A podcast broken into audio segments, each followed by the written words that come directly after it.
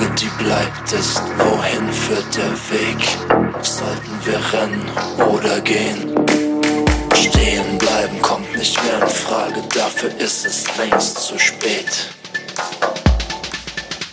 Die Reise geht weiter mit Herzblut und Seele, solange der Rückenwind uns trägt.